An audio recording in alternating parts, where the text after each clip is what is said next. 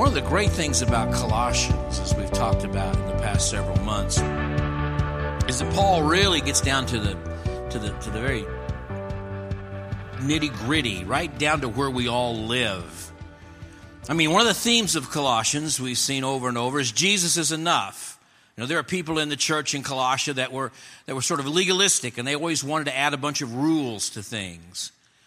In fact, many of us who've grown up in church really believe that we have to be good in order for God to accept us. We have to be good in order for God to love us. And the better we are, the more He loves us. And it's all about keeping rules. The only problem with that is everything in the New Testament says just the opposite.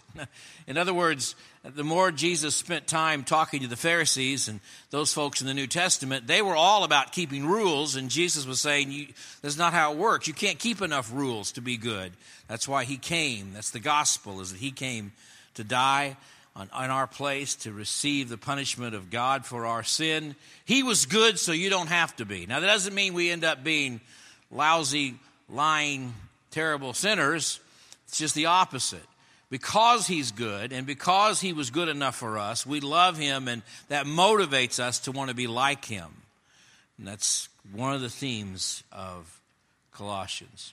Also, there are those who wanted to add some philosophy to it, add some, some life history to it. In other words, we, we, need, we need the gospel, but we also need these other things. And, and uh, no, you don't. You don't need anything else other than Christ and the gospel. It's what Paul's trying to bring home to these Colossians. And then he talks about if, if you have Christ alone and, and you trust for him in faith and, and have your faith in him alone and, and you commit your life to him alone and you love him alone and you realize how much, as we sang this morning, how much we owe to him and we are nothing without him and we can't do anything without him, then that changes the way as a husband, you relate to your wife. It changes the way, as a wife, you relate to your husband. It changes the way children relate to one another. It changes the way employers and employees and servants and masters. It changes everything about our life. Again, it's not that we try to be good in order for God to love us, but because God loves us and He sent His Son to die for us and did that for us, which we couldn't do for ourselves, we're overwhelmed by His love and His compassion. We're drawn to Him by that. We desire to be like Him. And so Paul is really getting down down to what it means to be a follower of Christ, what it means to live out this life in the fullness of Christ. And we're going to look at chapter 4, verse 2 chapter 4, verse 2. We finished up last time talking about masters and slaves. Chapter 4, verse 2, he says this Continue steadfastly in prayer, being watchful in it with thanksgiving. Father, as we really come once again to this wonderful book and even this glorious verse, may we not just pass over it and glance over it don't let it just go in one ear and literally out the other. What do you want us to learn from these words this morning? How to apply them to our life so that it changes the way we think about you, the way we think about one another, and the way we live. Lord, forgive us this morning of all the sin in our life, those things that we've done that we shouldn't. And likewise, Lord, all those things we should have done and we didn't even attempt.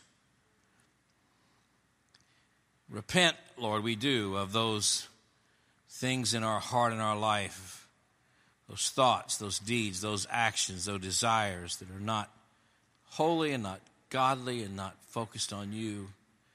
We're so inclined, Lord, to look at ourselves and desire what we want and focus on our own love and our own satisfaction and our own contentment.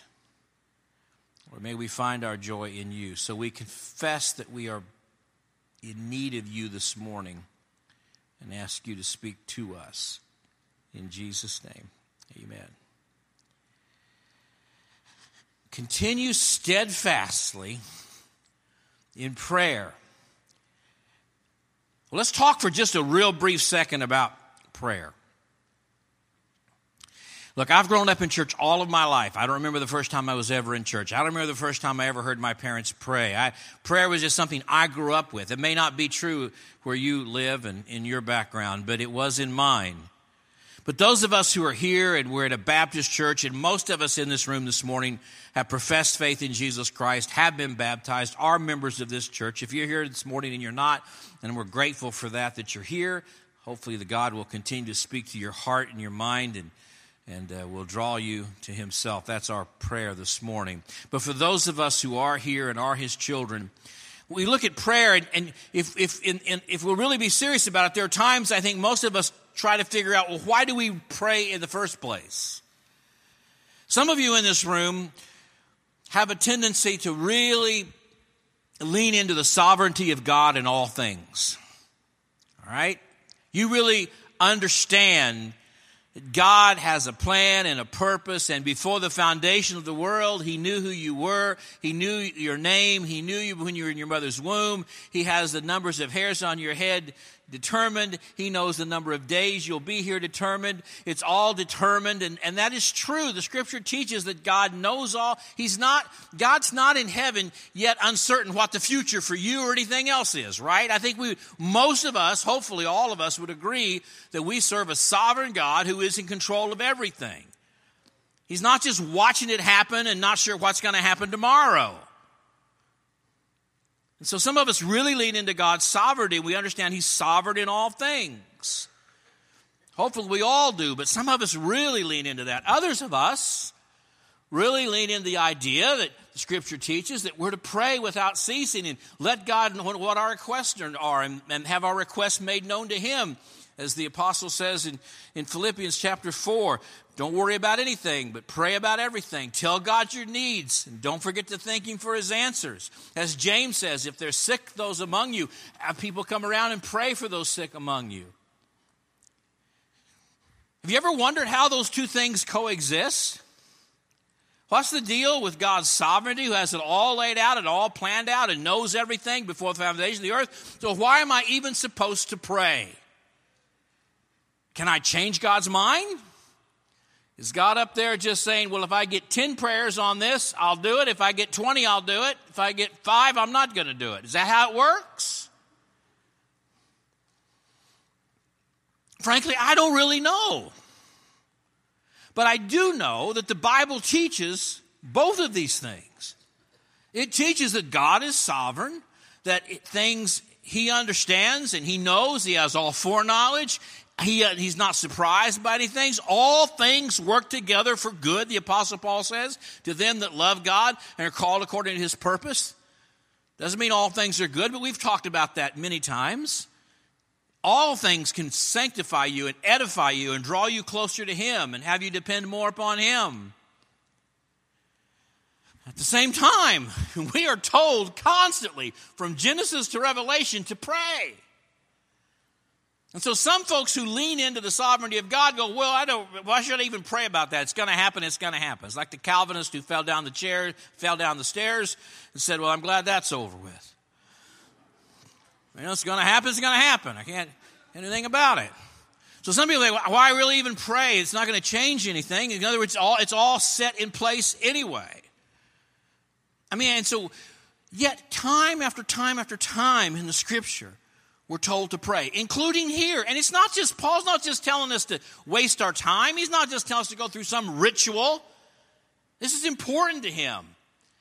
How many times in the letters that Paul sends to the churches does he plead with them, not for money or for his freedom or for his physical uh, uh, uh, ease of comfort, but he pleads with them to pray for him. He'd be bold in his witness and bold in his testimony and wise. And here again, he tells these believers in Colossians to continue steadfastly in prayer.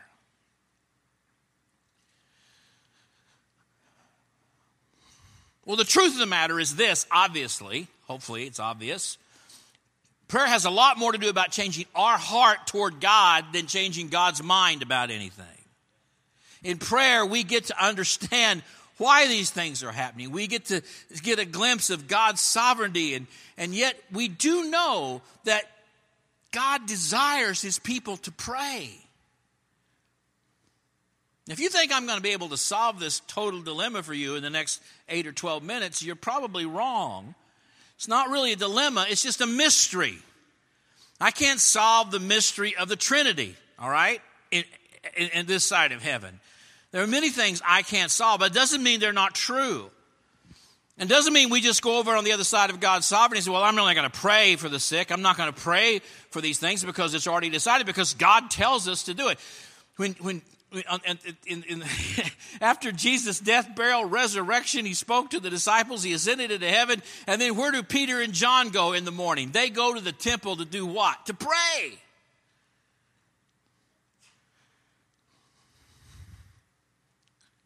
And we see Paul saying that I am praying for you all day and night, morning and evening, without ceasing. And would Paul do that if he didn't think there was some impact on his, for, for, for praying? Of course not. I can live with the reality that both things in God's kingdom are true. The fact that I pray and plead for my loved ones to be healed, the fact that I pray and plead for safety on my children, does not mean I do not believe in God's sovereignty. So Paul tells us to pray stead, continue steadfastly in prayer. Stead, don't give up. Steadfastly in prayer. Let's look at a couple of things. Let's look. You have your Bibles, and I hope you do. I want you to go to Luke 18. Because this is Jesus who's talking about prayer. And of course, Jesus gave us the model prayer and talked a lot about prayer. Jesus, the night of, the, of the, his arrest, went to the garden and prayed. And prayed so intently he sweat drops of blood.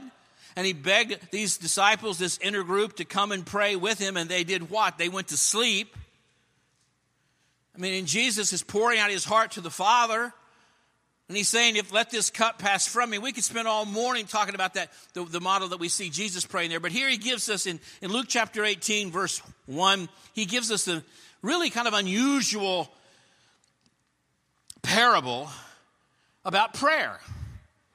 He told them this parable to the effect that they ought to always pray and not lose heart. there you go. Sometimes you need to underline that. Pray and don't lose heart. You know, Pastor, I prayed about it. Well, great. For how long? In other words, one of the things this parable is Jesus is using is to say, look, it's not that you just pray once and you forget.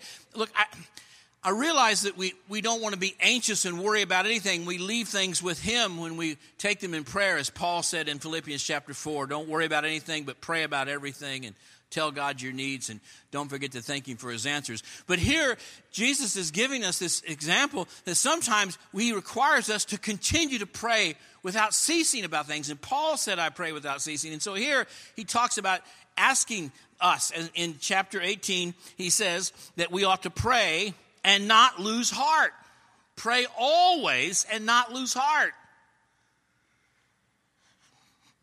What happens when you pray and what you ask for doesn't happen?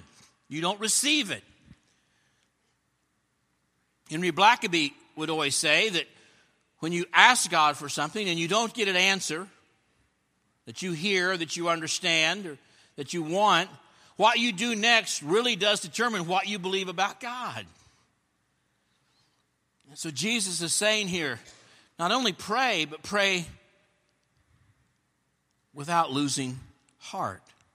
So, verse 2 he said, In a certain city there was a judge who was neither feared God nor respected man. But there was a widow in the city who kept coming to him, saying, Give me justice against my adversary. For a while he refused.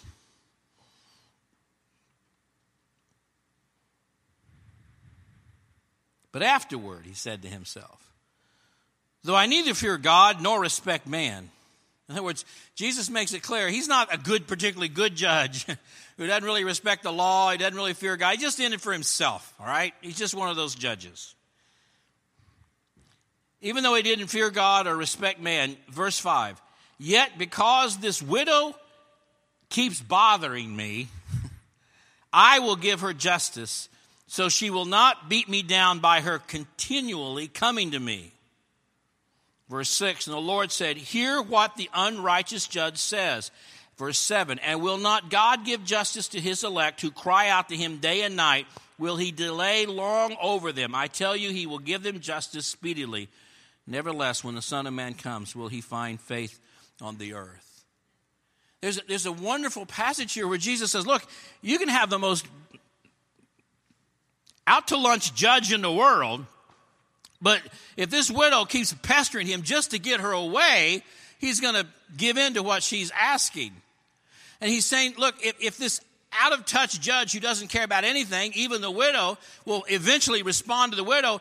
You and I need to be persistent in a prayer who God, who, to a God who loves us and cares for us and hears us.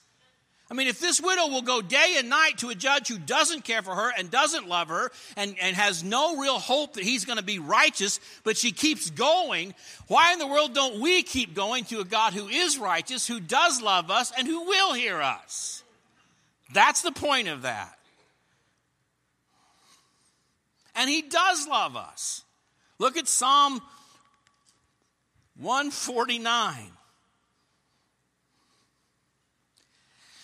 The reason we don't pray, many reasons, we'll get to that another some more in a minute, but among the reasons we don't pray is we really don't understand how much God loves us. And, so, and we, there's so many passages we could look at together this morning, but we'll just look at this one Psalm 149. And it's a beautiful psalm. Praise the Lord. Sing the Lord a new song in his presence, in the assembly of the godly. Let Israel be glad in his maker. Let the children of Zion rejoice in the king. Let them praise his name with dancing, making melody to him with a tambourine and lyre. Verse 4 you ought to underline this and put it on your bathroom mirror. For the Lord takes pleasure in his people, he adorns the humble with salvation. I know you and I don't, there's, it's so hard for us to believe that God takes pleasure in us because we know who we are. And we can't imagine why God would take pleasure in us, but over and over and over again in the scripture, we're told he does. So pray steadfastly. As, as the widow continued to, to ba- uh, uh, uh, hassle and, and, and batter and, and, and, and bug the unjust judge who didn't love her and didn't care for her, why are we so reluctant to continually pray to a just and wonderful God who adores us and loves us to be in his presence? I would imagine that everything you do in your spiritual life, maybe for some of you in this room this morning, one of the most difficult and challenging things you do is to pray on a consistent, regular basis. It's true in my life. That's why Paul is telling these, these believers in this church to steadfastly pray because he knows they're not because he understands as, as listen as Don Whitney once said there's nothing about prayer that appeals to our flesh. You can come to church because gathering with people you like and people you've known for years and you get to see them and share a donut with them and have small talk with them in the hallway and be in the same room with everybody who's got the same worldview pretty much there's something about that that appeals to our human nature you can hear good music, good musicians sing and sing on tune and sing songs with good lyrics. There's something about that appeals to our human nature. You can even hear a, a public speaker stand behind a platform and, and make a, a, good speech and say it with ways that sort of bring, bring some enthusiasm and excitement. And there's something about that that appeals to our human nature. None of that's wrong, it just does. But when you get to the point of we're going to all get together and pray, or you're going to go to your room in your home and pray, there's really nothing about that that appeals to our human nature. The adversary fully understands there's amazing power in prayer. Let me go back now to this idea of God's sovereignty. Why do we pray when yet we can't change God's mind about anything? We pray because we're told to pray. We pray because in our prayer we become intimate with God and we become closer to Him, and our eyes are open and we see the reality of, of who He is and who we are. And we're able to, to block out the things of this world that can hinder us and cause us not to desire holiness. It causes us to rely upon Him and lean upon Him. And don't, there isn't a theologian in the world this side of heaven that can explain exactly how God can be incredibly sovereign and have everything determined, but then Jesus gives us this parable that says, continue to don't quit because God desires to respond to you. So let's just live in that tension and say it's both and. It's just like the Trinity, as I said, it's all three and one. It's okay.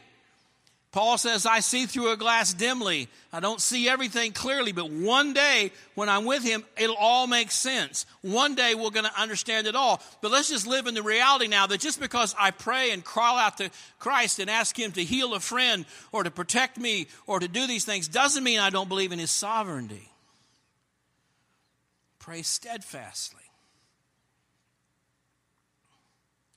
And then he says in the very next verse, next sentence rather, after steadfast, he says this being watchful. So steadfast is faithful in it, continuing, like the widow who didn't let up, who just kept praying and just kept begging and just kept pleading and this wicked judge finally heard her. We don't need to worry about a wicked judge. We have a God who loves us and desires to be among us and finds delight in us as his creation. And if we knew how much he truly loved us, we would want to go to him every day. That he hears us every time we pray. Unlike the judge who tried to ignore her, he hears us. So pray steadfastly. And ultimately, you and I both know he does give us what we need. Not always what we want, but what we need. I don't want to be flippant about this. I've said it for years. Just always comes to my mind when I talk about this. If God gave us everything we wanted, I'd be married to Jan Brady. That's just the way it goes. You know, when you're 14 years old, you think, you know, God, if you're in heaven, that'd be a nice, you know, it's just stupid like that. But, if, you know, God's smart enough and, and, and sovereign enough and great enough not to give us everything we ask for because most of the things we ask for are not eventually, eventually going to be helpful to us. He may very well have a reason he wants us to go through financial difficulties. He may have a reason he wants us to endure physical pain. He may have a reason for this disease to come upon us. But that does not preclude that we're not supposed to pray for those who have disease, pray for those who have financial difficulties. Pray steadfastly. Because He loves us, He cares for us, He hears us, and He does respond. We do know this. Look, I know this. There's a lot I don't know and a lot I don't understand. And if you ever go to a church and the pastor knows everything, you're going to the wrong church. You know the one who knows everything, all right? But this side of heaven, I do believe, as Paul said, we see through a glass dimly. But I do know this as I read God's word from the beginning to the end, when God's people pray, God acts and God moves. Doesn't take away from his sovereignty, but that's how he chooses to, to, to respond. And when God's people don't pray, the opposite happens. Pray steadfastly. Continue, uh, continue steadfastly in prayer. This is from the same man who says, I pray day and night without ceasing.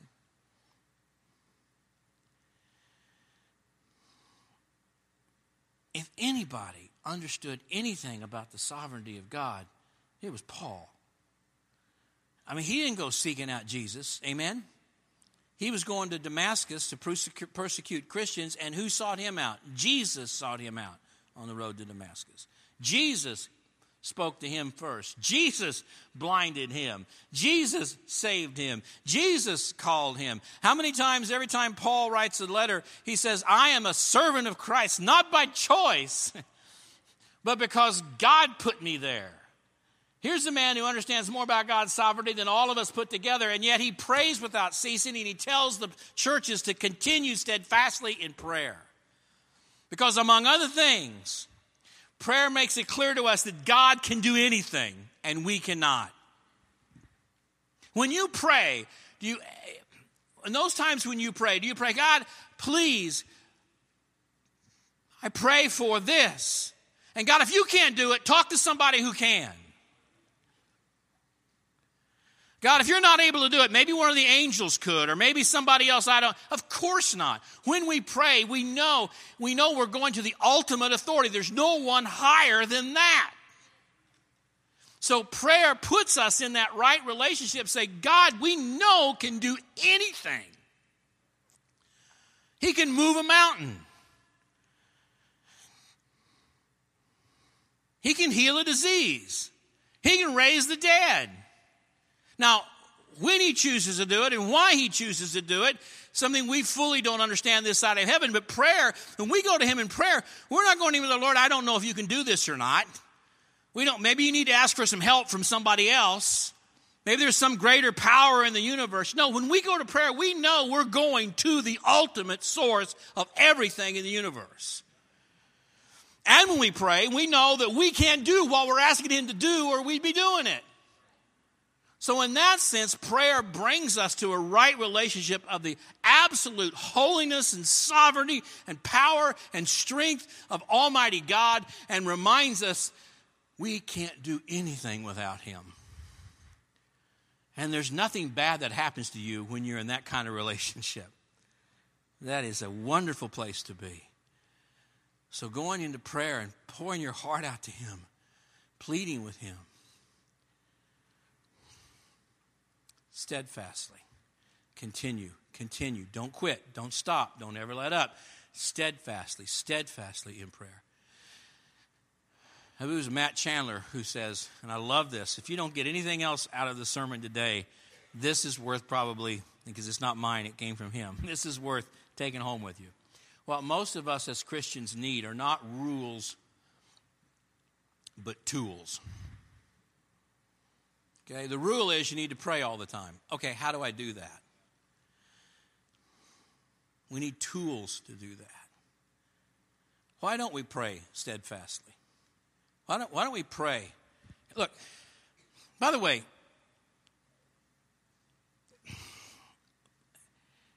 when, when you come to faith in Jesus Christ, your heart is changed, especially initially. I mean, there's that initial conversion where where, where you really have been, the, the, the Holy Spirit has opened your eyes and revealed to you your sin and drew you to Him, drew you to the salvation, drew you to the cross, and, and, and, and you repented of your sin and, and you understood that Christ saved you. And there is that, certainly at that point of conversion, there is that really sense that something very different has happened to me. But we've said on so many occasions here that's, that's the moment in which you're justified. You're made righteous, not by your work, but by what Jesus has accomplished. He was good, so you don't have to be. His goodness and his righteousness was, was there so that he bore upon himself the wrath of God for your sin and my sin. In the moment you repent of your sin and you call him as Lord, that righteousness is taken from Jesus and put on you, and you are made justified. You are made righteous. You are made redeemed. But you and I at that moment are not completely sanctified. You don't get up off of your knees after confessing Jesus Christ and then all of a sudden memorize, you know, the Bible by heart. You don't get up off your knees and all of a sudden you know the answer to every theological question. You don't get up off your knees and all of a sudden you just sort of like a robot and you never have a lustful thought or a greedful thought or an angry thought or a prideful thought. You don't get up off your knees and say, I'm never, I don't want to look at anything other than the scripture for the rest of my life. I don't want to watch TV. I don't want to look at the internet. I just want to read the Bible. You may feel that way for an hour, but eventually, eventually, because we are still in a fallen state and still surrounded with spiritual warfare, constantly hammered by Satan, we battle that. And here's the deal your growth as a Christian, your love of Scripture, your passion for holiness, you've got to be watchful about that. It doesn't just happen. I don't know who first said it, but it's again one of these things you ought to take home with you today. You don't drift into holiness. You drift away from it. And so if you're not watchful in your prayer, watchful in your reading of your scripture, watchful in your church attendance, watchful in your language, watchful. It's not that the, again, I'm not going back to saying that we're legalistic and we have to do these things in order for God to love us. Not at all. He loves us even when we're not watchful. If we're His redeemed children, He loves us. But you're not happy. You're not content. Things don't make sense. Life isn't joyful. You may be momentarily distracted in a way that you feel some fun once in a while, but it doesn't last. And in order for us to be steadfast in our prayer, Paul says you have to be watchful. That simply means be intentional. It won't happen if you don't make it happen.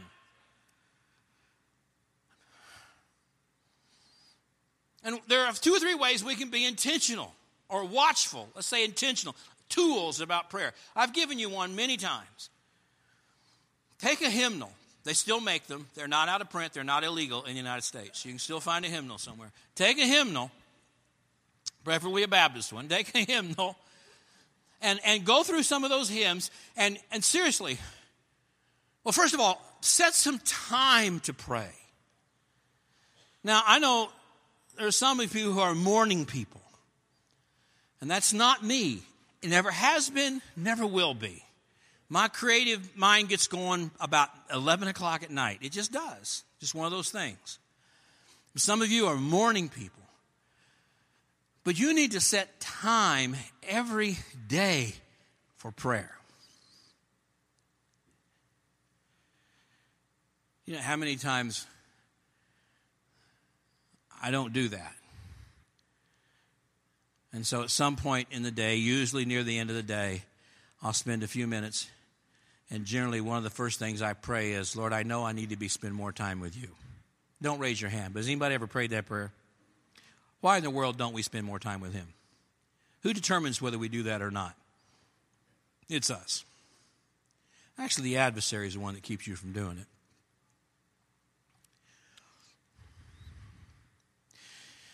By the way, one, we don't pray. We don't pray steadfastly because I, I, I really believe at, at times we don't really know how desperately we need to.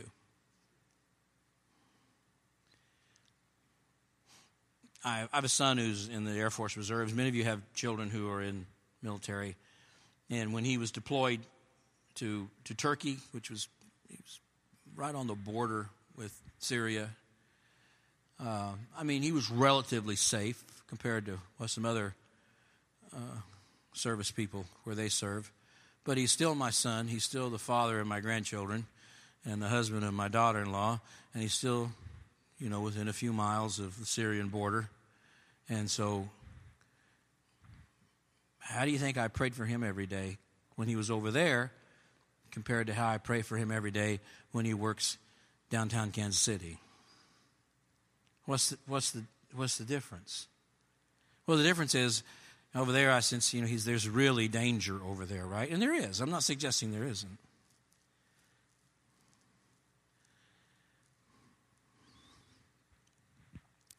But, but you and I realize, don't we? If we don't, we're going to remember it right now that there was this beautiful, beautiful, beautiful angel in heaven named Lucifer. And he was very jealous of God's glory. And he, again, don't, you're not going to figure this out this side of heaven. It's like those other things we talked about. Listen, would you want, a, would you want to have a faith that was written by man that so you could figure it all out? What would be great about that? I mean, I, I want a faith that goes, I don't know, there's some of this stuff until I get to heaven, I'm not going to be able to understand. So I don't really understand, but it happened. The most beautiful angel rebelled against God and he was able to convince a third of the angels to go with him. And we don't know how many a third of that is, but Jesus could have called legions upon legions upon legions of angels when he was about to be crucified, thousands upon thousands. You've heard me say this on many occasions that here on this earth, every day, we are engaged in spiritual warfare. Now, just as I will be very passionate and very focused and find time to pray for my son when he is deployed to a country where he is in real danger, why do I not feel that passionate to pray for my wife and my children and my grandchildren when there are enemies around them all the time? Real ones, demonic ones. Spiritual warfare is real. And as John Piper says, prayer is wartime communication.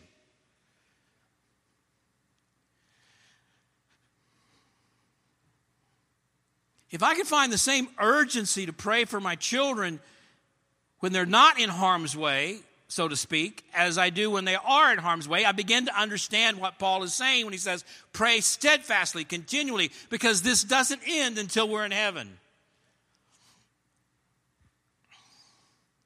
If you got a call today from a loved one that said you had a loved one in a car accident and their life was hanging by a, by a thread, you would no doubt call everyone you knew, email everyone you knew, and you'd say, What? Pray for them. And that's fine, and we should. But do, do we realize that daily we need to be that passionate about prayer because all around us, all kinds of things are taking place that can be very damaging to our family and damaging to our lives and damaging to our, our Christian walk. And we need to be praying God's protection upon us for those things. And look, again, I want to take in tremendous amount of time. I want to I want to be cognizant of your time, but this is this is what I'm telling you. Don't think I'm just making this up and just sort of rambling, although I am just kind of rambling. Someday you'll have a real preacher who has notes and all that, and you'll realize how great he, he really is for that. But here, look at Luke, if you have your Bibles, look at Luke 22. this is exactly what I'm talking about. Luke 22, chapter 22, verse 31. Jesus is talking to Peter. In Luke 22, verse 31, Jesus is talking to Peter. And he says this Simon, Simon. Now, when Jesus uses your name twice, you pay attention, right? I mean, seriously. I mean, seriously. This is big stuff. Peter, Peter, Hey, Pete, Peter, look. Simon, Simon. You could have heard a pin drop. Satan has demanded to have you.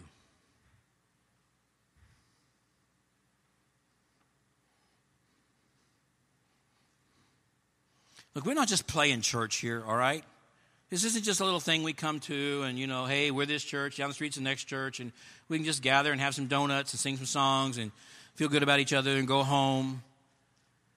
Jesus is pulling back the curtain of heaven here, and he's showing Peter, Simon, Simon, listen, Satan, Lucifer, the most powerful of all of the angels, who has with him tens of thousands of other angels right here on earth. One day, Lucifer and Satan, Lucifer and his angels will be thrown into hell. Hell was not created for you. Hell was created for Lucifer and his angels, and that's where they'll be someday. But for those who are without Christ and their sins have not been forgiven, they will join him in hell. But for reasons, again, don't fully comprehend at this time, he is not in he is not confined there now. He is on this earth. And Jesus says, Simon, Simon, Satan demanded to have you. Now, again, I, there's some great theology here. In other words, even Satan knows that he can't do God. There was no real war in heaven. Satan just got kicked out. Okay, there's just that's the war. You're done. And even Satan understands God's sovereignty but he demanded to have you that he might sift you like wheat. In other words, what Satan said to Jesus was that one. I want you, I want to have him, I just want to shake him to the core.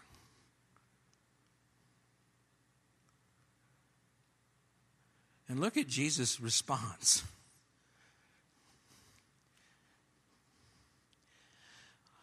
But I have prayed for you that your faith may not fail.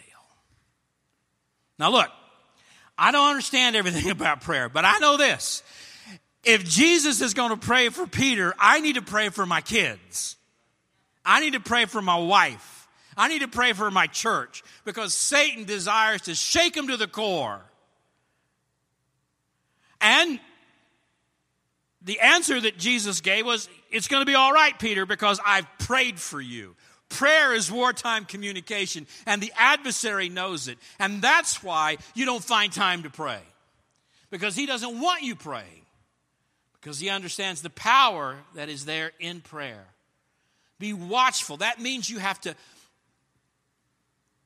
be intentional about it. As I said, when you're born again, you don't immediately know the whole Bible from beginning to end. You don't know all the theology. You don't know all that. You grow in that. And you grow in that as you are intentional about making time to do that and spending time doing that.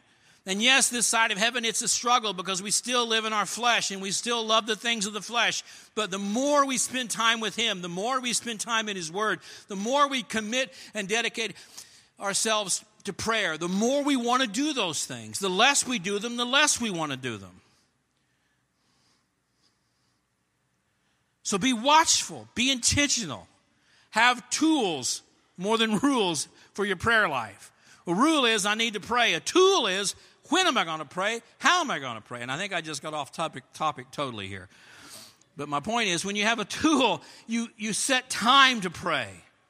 The reason you don't pray is you set you don't set time to pray. As I said, sometimes I'll say oh, I need to be praying more. Well, then why aren't I? Because I'm not setting time to pray more. And look, I know when you have kids at home and you work, some of you more than one job, that's a very challenging thing to do. But you can still do it. And you don't have to set two hours every day or, or, an hour every day. Sometimes it's best to set blocks of time. I'm going to take 10 minutes here and 15 minutes here and five minutes here and set those out and spend those times, first of all, just thinking about the fact that Jesus, first of all, think about the fact that God truly loves you. He delights in you.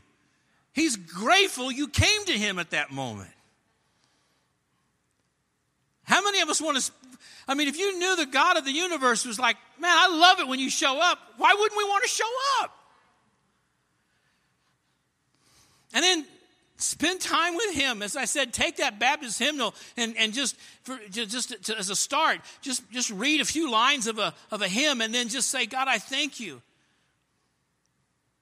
Blessed assurance jesus is mine. Oh what a foretaste of glory divine. And then just stop right there and say I just can't, I can't say it any better than that. I'm so grateful that I have the assurance in a world where everything is uncertain that Jesus is mine. And it's just a little foretaste of what holds for me in heaven. Our sweet hour of prayer, sweet hour of prayer. I can just leave every care with Him and then just thank God for that. And I promise you, if you'll just take some time and begin to maybe just take a hymnal and pray through some hymns, you'll find yourself really spending some time in prayer. Pray through the scripture, as we've said before. Take a psalm and pray through the psalm. And, and, and people have said you can even pray, you know, you can begin by praying for yourself and your desire for holiness, and then pray for your family by name, and pray for your friends, and and before long, if you have a pattern of doing that, you'll find that the time in prayer will fill up, and you'll find you'll be looking forward to the opportunity to go and spend time in prayer. But when he says be steadfast in it, he means be consistent in it. Don't quit because it, the, the battle we're in never stops. And when he says be watchful in it, he means you got to be intentional about it. You're not going to drift toward a prayer life, all right? It's not going to happen. I mean, you may decide, I think I'd like to go to that great bluegrass concert. I like bluegrass music, and you might even say something about Jesus while we're there. Let's all go. But you're probably not going to say, man, I can't wait to go to that all night prayer meeting. You're not going to drift toward that. So that's the diff- that's what he's talking about. So just this one little verse there is no little verse, just this one great sentence that Paul writes to be steadfast. Yes, God is sovereign, and we don't ever question that. And no, I'm not going to change God's plans.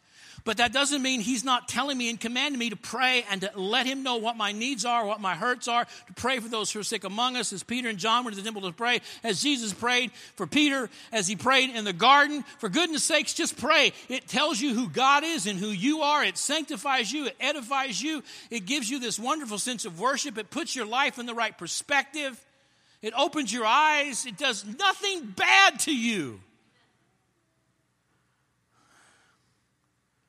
Pray steadfastly and watchfully with intentionality because if you don't, you'll drift away from it. Set time to pray. And when you set time to pray, know what you're going to pray. Have a Bible there, have a hymnal there, have a list there. Know how you're going to pray. And even keep a prayer journal of what you're praying for and how you see God working in your life. Because prayer, I mean, I'll say this one more time. We live in a world that all we see is this world, this reality that we live in right now. I, I, can't, I can't do anything about what happened five minutes ago. I'd like to go back and start this sermon over again so that it would make some more sense than it does. I can't do anything about what's going to happen when I get home. All I've got is this immediate moment right here and right now. That's all you've got, too. But when we pray, we literally punch through time and space. And we re- literally reach the eternal throne of God in heaven. Your stinking little voice. And just as the unjust judge heard the widow, the loving God who desires your presence is joyful to hear you come to him. And when you do, you punch through time and you punch through eternity and you come to the very throne of God and you move really from this realm to the realm of heaven and you speak directly to heaven. And why in the world would we not want to do that? Because the adversary doesn't want us to do it. And we're involved in spiritual warfare. And He knows if we don't pray, we'll be more inclined to sin, we'll be more inclined to be bitter and cantankerous, we'll be less inclined to be holy, we'll be less inclined to be joyful, we'll be less inclined to be evangelistic, we'll be less inclined to be generous. He knows that. And that's why Paul says, pray steadfastly and watchfully